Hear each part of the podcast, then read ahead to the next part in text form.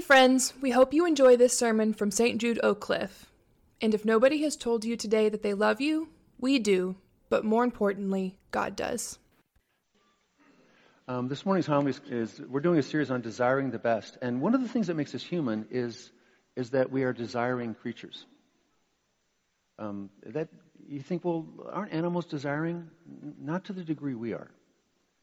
Um, our desires are very important to us. When our desires are not met, um, they can be devastating. And when our desires are fulfilled, uh, we have rich, full, um, embodied lives.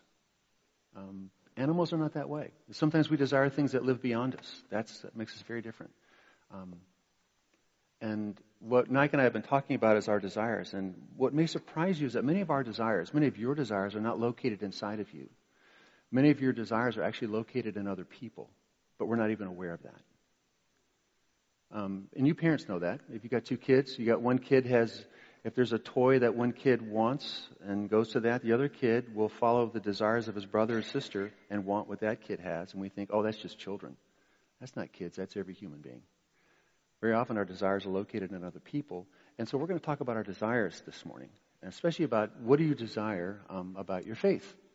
And sometimes the things we desire for our faith may not be as healthy as other things. So we'll look at that this morning. So from uh, Isaiah chapter 7, verses 10 to 19, this comes from the, um, the Christian Standard Version of the Scriptures. This is the prophecy of Isaiah and the statements of the prophet Isaiah. Isaiah 1, 7, verses 10 to 19. Then the Lord spoke again to Ahaz, Ask for a sign from the Lord your God. It can be as deep as Sheol or as high as heaven. But Ahaz replied, I will not ask. I will not test the Lord. Isaiah said, Listen, house of David. Is it not enough for you to try the patience of men? Will you try also the patience of my God? Therefore, the Lord himself will give you a sign. See, the virgin will conceive, have a son, and name him Emmanuel. By the time he learns to reject what is bad and choose what is good, he will be eating curds and honey. For before the boy knows to reject what is bad and choose what is good, the land of the two kings you dread will be abandoned. The Lord will bring you on you, your people, and on your father's house, such a time as he has never been since Ephraim separated from Judah. He will bring the king of Assyria. On that day, the Lord will whistle to flies at the farthest streams of the Nile and to the bees in the land of Assyria. And all of them will come and settle in the steep ravines and the clefts of the rocks, in all the thorn bushes, and in all the water holes. Now from Matthew chapter 1, verses 17 to 25. So all the generations from Abraham to David were 14 generations, and from David until the exile to Babylon, 14 generations, and from the exile to Babylon until the Messiah, 14 generations. The birth of Jesus Christ came about this way. After his mother Mary had been engaged to Joseph, it was discovered before they came together that she was pregnant from the Holy Spirit. So her husband, Joseph, being a righteous man and not wanting to disgrace her publicly, decided to divorce her secretly. But after he had considered these things, an angel of the Lord appeared to him in a dream, saying, Joseph, son of David, don't be afraid to take Mary as your wife because what has been conceived in her is from the Holy Spirit. She will give birth to a son, and you are to name him Jesus, because he will save his people from their sins. Now all this took place to fulfill what was spoken by the Lord through the prophet. See, the virgin will become pregnant and give birth to a son, and they will name him Emmanuel, which is translated, God is with us. When Joseph woke up, he did as the Lord's angels had commanded him he married her, but not have sexual relations with her until she gave birth to a son, and he named him Jesus. This is the Holy Scripture. Let's pray. Lord, may the words of my mouth and the thoughts and the intentions of all of our hearts and minds together be pleasing to you, our Lord and Redeemer. Amen. Back in 2011 and 2015, I got to go to Cuba several times to work with, I went to Havana and I stayed in the barrio with leaders of some Christian leaders called Los Pinos Nuevos um, and um, the New Pines, for those who want to know what Los Pinos Nuevos means. And I stayed with the, uh, the leader of the New Pines, which is a house church movement in Havana, and they had a large seminary in Matanzas, and I got to teach at the seminary and go back and forth between Havana and um, Matanzas. Matanzas is where Che Guevara is from. In fact, when Che Guevara started the revolution, he went right through the seminary. And I know some people that are still alive that say, oh, we remember Che when he came down from the, the mountains. And so I thought, gosh, I can, this is just living history being with these people. Um, but when I was there, I was intrigued by the beauty of the Spanish spoken by the Cuban people. And I'm a big fan of Cuban music. Love Cuban music.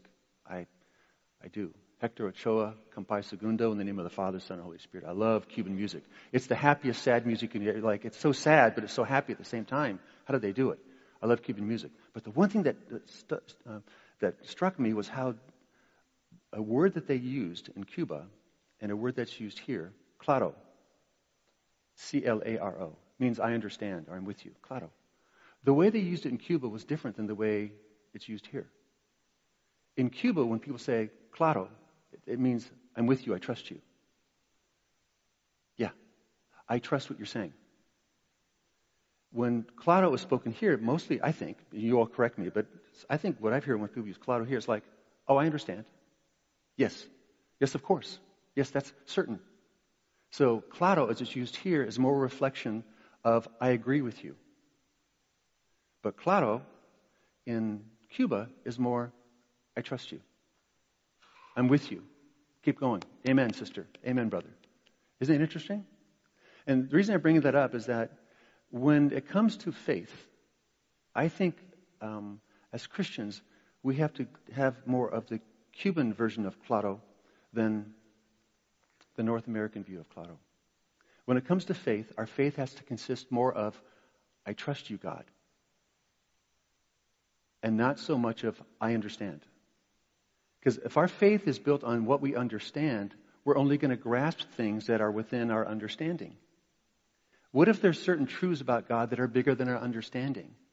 What does that do to our faith? Makes it very small. Does that make sense? So we're going to look at St. Joseph and his idea of faith. And I think I, would labeled this message Desiring Trust is Stronger Than Certainty. Um, think about your faith for a second. So if I were to ask you a question, I'll ask you a question. Um, what do you want your faith to be? What do you want it to be? I think for all of us, a couple things. We want it to be durable. We want it to last, right? Like a good pair of Rockport shoes. They may be ugly, but you'll never wear them out. Rockport kind of figured that out, that their shoes never wear out, and they, they made less quality shoes after a while because you buy one pair of Rockports and they're good till your grandkids. You can give them to your grandchildren, and they're, they're like a, and they realize that's not good. We have to make less quality shoes. Um, so, but we want like Rockport faith. We want it durable, right? We want it durable. We also want it to be honest. We don't want a phony faith. So we want an, uh, or authentic. We want it to be authentic. We want it to be durable. Yes. Well, those are, that's what we want our faith to do. But what are the actual ingredients of your faith? If you had a faith recipe like um, Mama's buttermilk biscuits, what goes into it? What are the things in your faith?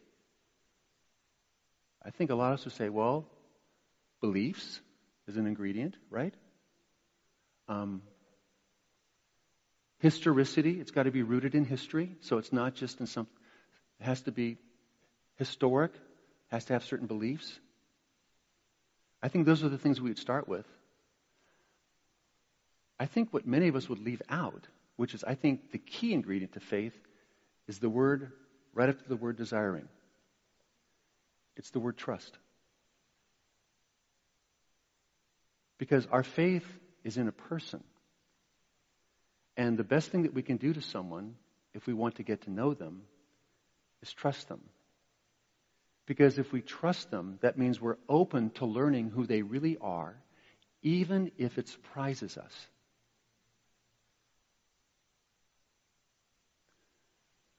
Sometimes we value certainty over trust when it comes to faith. And I think that's a mistake. There's a book called um, On Being Certain, written in 2009 by a neurologist. That means he's a science, nerve, brain guy, okay? It's called On Being Certain. Believing you're right even when you're not. That's the subtitle. And this book, written by a guy named Burton, um, came up with a surprising realization. He said, certainty really is not just one thing, it's two things. Certainty has, there's the content of certainty, which is um, knowledge. And then there's the feeling of being certain, which is the feeling of knowing. So it involves two things the content of knowledge and then the feeling of being certain. And so here's how this works in real time. Have you ever had a conversation where you're talking to a friend or a family member and they say, Oh, what's, what's her mom's name? And you say, I met her. I know what it is. So you have the content of knowledge, but you forgot her name. And so the conversation, so what happens is, but you know it. It's somewhere between here and your left foot. You just have to access it. Because you've met them five times. Oh, I know. They're, they're, yeah, they're 49er fans. They're not even Cowboy fans. I know that. And, and she drives a station wagon. How many people drive a station wagon? I know that about. What's her name? Oh, oh, oh. So there's the content of knowledge which is lost, but you had a feeling that you were certain. And because you have confidence in that feeling, you're going to go back and catalog it. Does that make sense? And then all of a sudden, like 10 minutes later, Sarah, her name is Sarah. Remember that? I got it. That's right. I knew I had it. And so what happens though, we tend to think of certitude or certainty as content of knowledge. What certainty really is, it's a feeling of being certain. In other words, it's more of an emotion, certainty, than it is a rational agreement with something. Did you ever think about that? Certainty is far more emotional. And if you think that's not true, um, you, you ever argued religion with people that are certain? Oh, how did that go? How did that conversation go? How did that Thanksgiving go? Because we think we're dealing with rationality. What we're dealing with, we have great feelings about being right. You ever argue politics with people? Religion and politics are highly emotive realities. And the certainty that people have is rooted more not in rationality, but rooted in emotions. So sometimes I think certainty gets in the way of a growing faith. Let's think of Joseph for a second. Here's a guy that was a righteous man, the Bible tells us, was married to his sweetheart, a young woman by the name of Mary.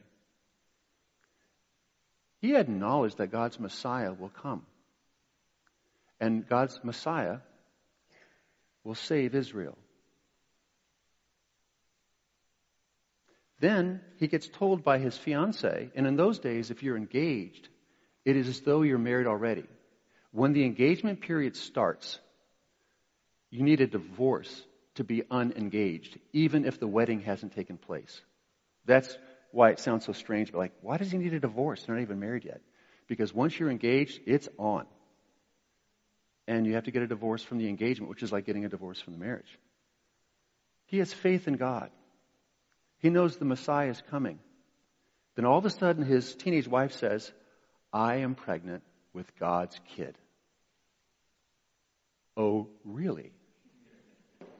I will quietly put you away with a divorce. Because Joseph is quite certain that God would never do something so foolish as to bring his own kid into the world. As baby. Does that make sense? He had a kind of certitude. He was certain. And God said, Oh, honey, to Joseph, trust is far more important than certitude. I'm going to send you one of my friends, an angel, in a dream. Go on down there, Michael, or whatever the angel's name was. Theodore, Margaret, we don't know. Or angel number five, whatever you want to. And the angel said, honey, uh, Mary's telling the truth. And she's going to have a baby. You need to trust her more than your certitude. You need to trust me. I come from God. I'm a miracle right in front of you. You need to trust that. And you need to trust God. Oh, by the way, this was prophesied in Isaiah. And we look back and say, well, certainly that's reasonable. Can you imagine hearing that the first time? You know, prophets say a lot of things. The prophet just said in Isaiah 7, he said God's going to take a bunch of bees and he's going to smite people with bees and the Messiah is going to eat curds, that's cottage cheese and honey, all his life. I don't ever remember Jesus eating cottage cheese and honey the whole time. Prophet says stuff like that. Prophet said a virgin's going to give birth. Yeah, prophets are they have great imaginations. Oh, you're going to take that one literally? Oh, that's rich. Oh, yeah, we are. That one's literal. Uh, really? Really? Okay. I will trust you. See the difference? I'll trust you. Trust is so much better than certitude. Because when you trust someone, you're open to changing your mind. Or as one of my favorite theologians would say, and I think it's becoming one of Nika's favorite theologians by way of me because he's weird to read, right? T.F. Torrance, who's a scientist, nerd, and a theology nerd. Oh, think about that for a second. How'd you like to be at a lecture where there's a scientist theologian? Trained like at Oxford and Edinburgh. Oh, yeah, that's really interesting. So he's weird. He doesn't know how to end a sentence. But this is what he says that's so important. He says, if you, if you seek to know someone or something, the object or the person you seek to know determines how you are to know them. I just saved you money on counseling, just right there. Okay, and here's why. Do you want to know your kid? Listen to your kid. Mom, this is me. Dad, this is me. Well, that's not what I thought it was. It's not. If you want to know me, I get to detect. This is who I am. You want to know your spouse? Honey, listen to me. This is who I am. Make sense? You want to know your dog? Listen to your dog. Some dogs are really smart and will boss you around. You have to boss them around. You ever watch Cesar, the dog whisperer? That's all he does. He does Tom Torrance theology. Listen to your dog. Your dog's are really smart or your dog's really dumb. Lead your dog or don't let your dog lead you. Because listen to your dog. It's the same thing. Trust is letting the person that you want to know determine how they're known. And God said, I want you to know that I love humanity so much, I'm going to be born of a woman. And it may not be what you think it is. Now, this is where Matthew's so clever. Did you guys ever think that the Gospel of Matthew, it begins and ends with Joseph and Mary, and it ends with Joseph and Mary? They're different Joseph and Marys, but it's like this great movie. It begins with Jesus, Joseph and Mary, Joseph the father, or the stepdad, and Mary. And Jesus is in the womb of Mary, and then, then he comes and gives life to the world. And then the Gospel of Matthew ends with two Marys, Mary Magdalene and Mary of Cleopas, and the other Joseph, Joseph of Arimathea. And this time Jesus is also encased, but not in the womb of his mother, but he's encased in a rock, and he's dead. But he's the firstborn of the dead. Matthew does that on purpose. He begins with Joseph and Mary, he ends with Joseph and Mary, but also he begins with this whole list of people that predated Jesus. And he includes women that people think that they know, they're certain about them, but their certainty is wrong. He lists the genealogy of Jesus. And he begins with, uh, you know, Adam, and then he goes down to Rahab. Remember the name Rahab? Oh, wasn't she a harlot? And that's a King James Version way of saying um, a sex worker or a prostitute. Yes, she was. But you know what else she was? More importantly, she was a believer in the Lord. She's part of holy history. She's the one that gave birth to the one that Ruth married. She's one of God's kids. You are certain you know her. You don't know her at all. You know what she really is? She's a follower of the Lamb of God. She's a believer. What about Tamar? Oh, we know about her. She's a hussy too. Oh, you think so? You're wrong. You have certitude about her being a hussy. She's not a hussy. She's abused by these guys. She was abused by Judah. Judah. Jesus comes from the line of Judah. And, and she was a righteous woman and she did what she had to to stay alive. And her sons later gave birth to, to the Lord Jesus, that, that family line. Well, it's also David's had a, had a child by the wife of Uriah. Well, she's kind of a hussy too. No, she's not. The king advanced on her. And what are you to do when the king of Israel says, let's go on a date and more than a date? It was, well, that was wrong what David did. So we think we have certainty about who she is. And our certainty is wrong. Trust God. And then Matthew gets to Mary. About all these women that had these unusual births. And we think we know about them. We think we're certain about them. Then he gets to Mary. You think you're certain about this one? Wow, you're not. You know what's cool about the Holy Scriptures? Sometimes the Bible reads us more than we read the Bible. Sometimes we're just certain about certain things, and God goes, No, you're wrong. If you want to know me, let me tell you who I am. Trust me more than your certitude. Because sometimes when you're certain, you can believe you're right, even though you're wrong. I, have learned that as an adult. I've had conversations with my youngest, Molly. And I'm glad my wife is there because Molly's a lot like me. And you guys tend to know that you have conflict with people that are more like you than unlike you. And I'll say, well, that's, that's ridiculous. That's a bad idea. I think that's what I said in my head. And she just shuts down. I said, why? And she said, you just called me stupid. I said, no, I didn't. I said, that's a bad idea. She said, no, you said you are stupid. I said, I would never say that. Mary goes, You just said she's stupid. Wow. Oh, honey, please forgive me. I mean, I've actually had that happen. But I was certain. I had certainty. I, I had a feeling that I knew, and my feeling was wrong, but I called it a fact. I called it rational. It was irrational, emotional nonsense. I said, honey, please forgive me for calling you stupid. I'll try, I don't want to do that. Did I really say that? She goes, why do you think I shut down, Dad? Oh, man, I'm so sorry, Mo. Forgive me. Does that make sense? So I think what happens is that as Christians, what do you desire this Christmas in your faith? I think we should desire trust. Lord, I want to trust you.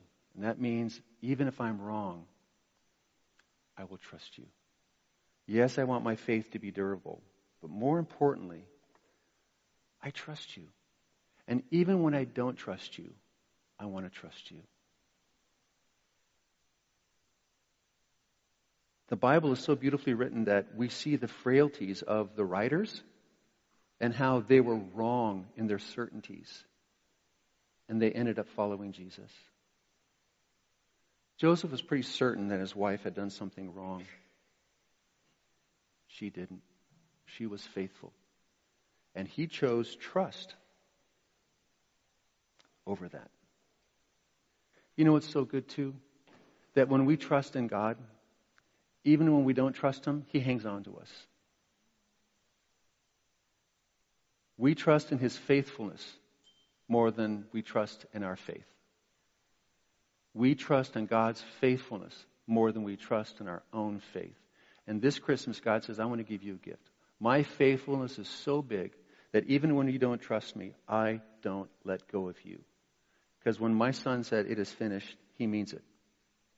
He's got you. So trust me. Trust me.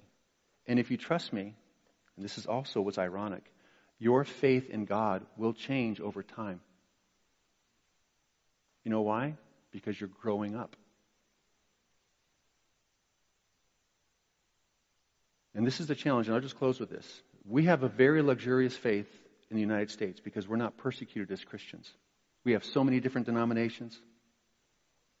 We got Baptists, we got Presbyterians, we got Roman Catholics, we got Orthodox Roman Catholics, we got Reformed Baptists, we got Calvinist Presbyterians, we have Free Will Presbyterians, we have Free Will Baptists, we have Methodists, we have Conservative Methodists, we have United Methodists, we have Free, free Methodists, we have uh, Lutherans, we have uh, uh, uh Pentecostals, we have non-denominational, which is really Baptists with better genes and music. And so we, you guys know that, right? It's all the same. And so, but it, but we say it's not Baptist, but it is. It's just the, that's what non-denominational is. And we have all these luxuries. And how do we identify ourselves as Christians?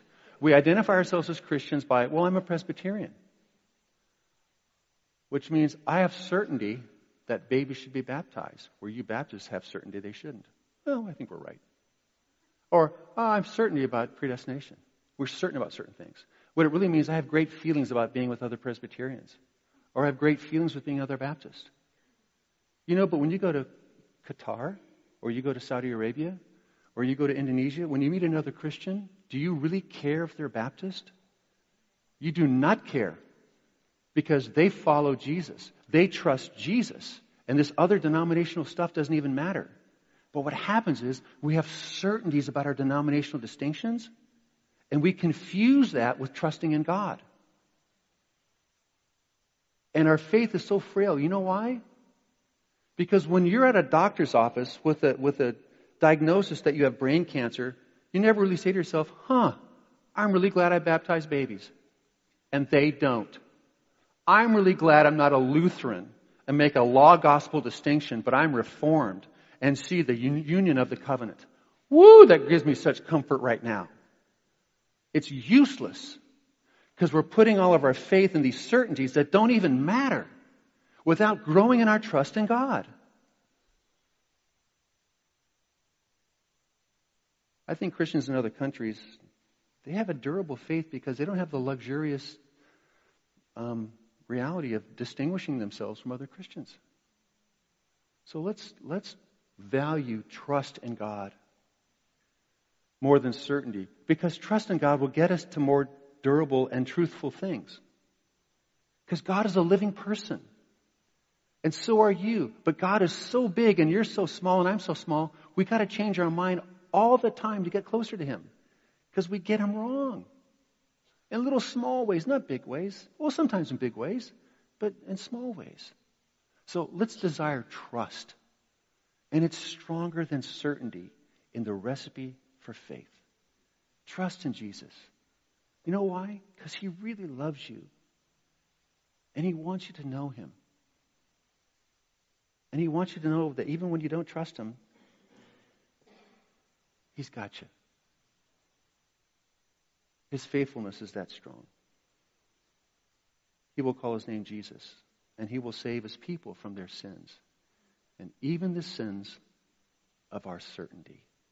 Thank you, God, for that. Let's pray.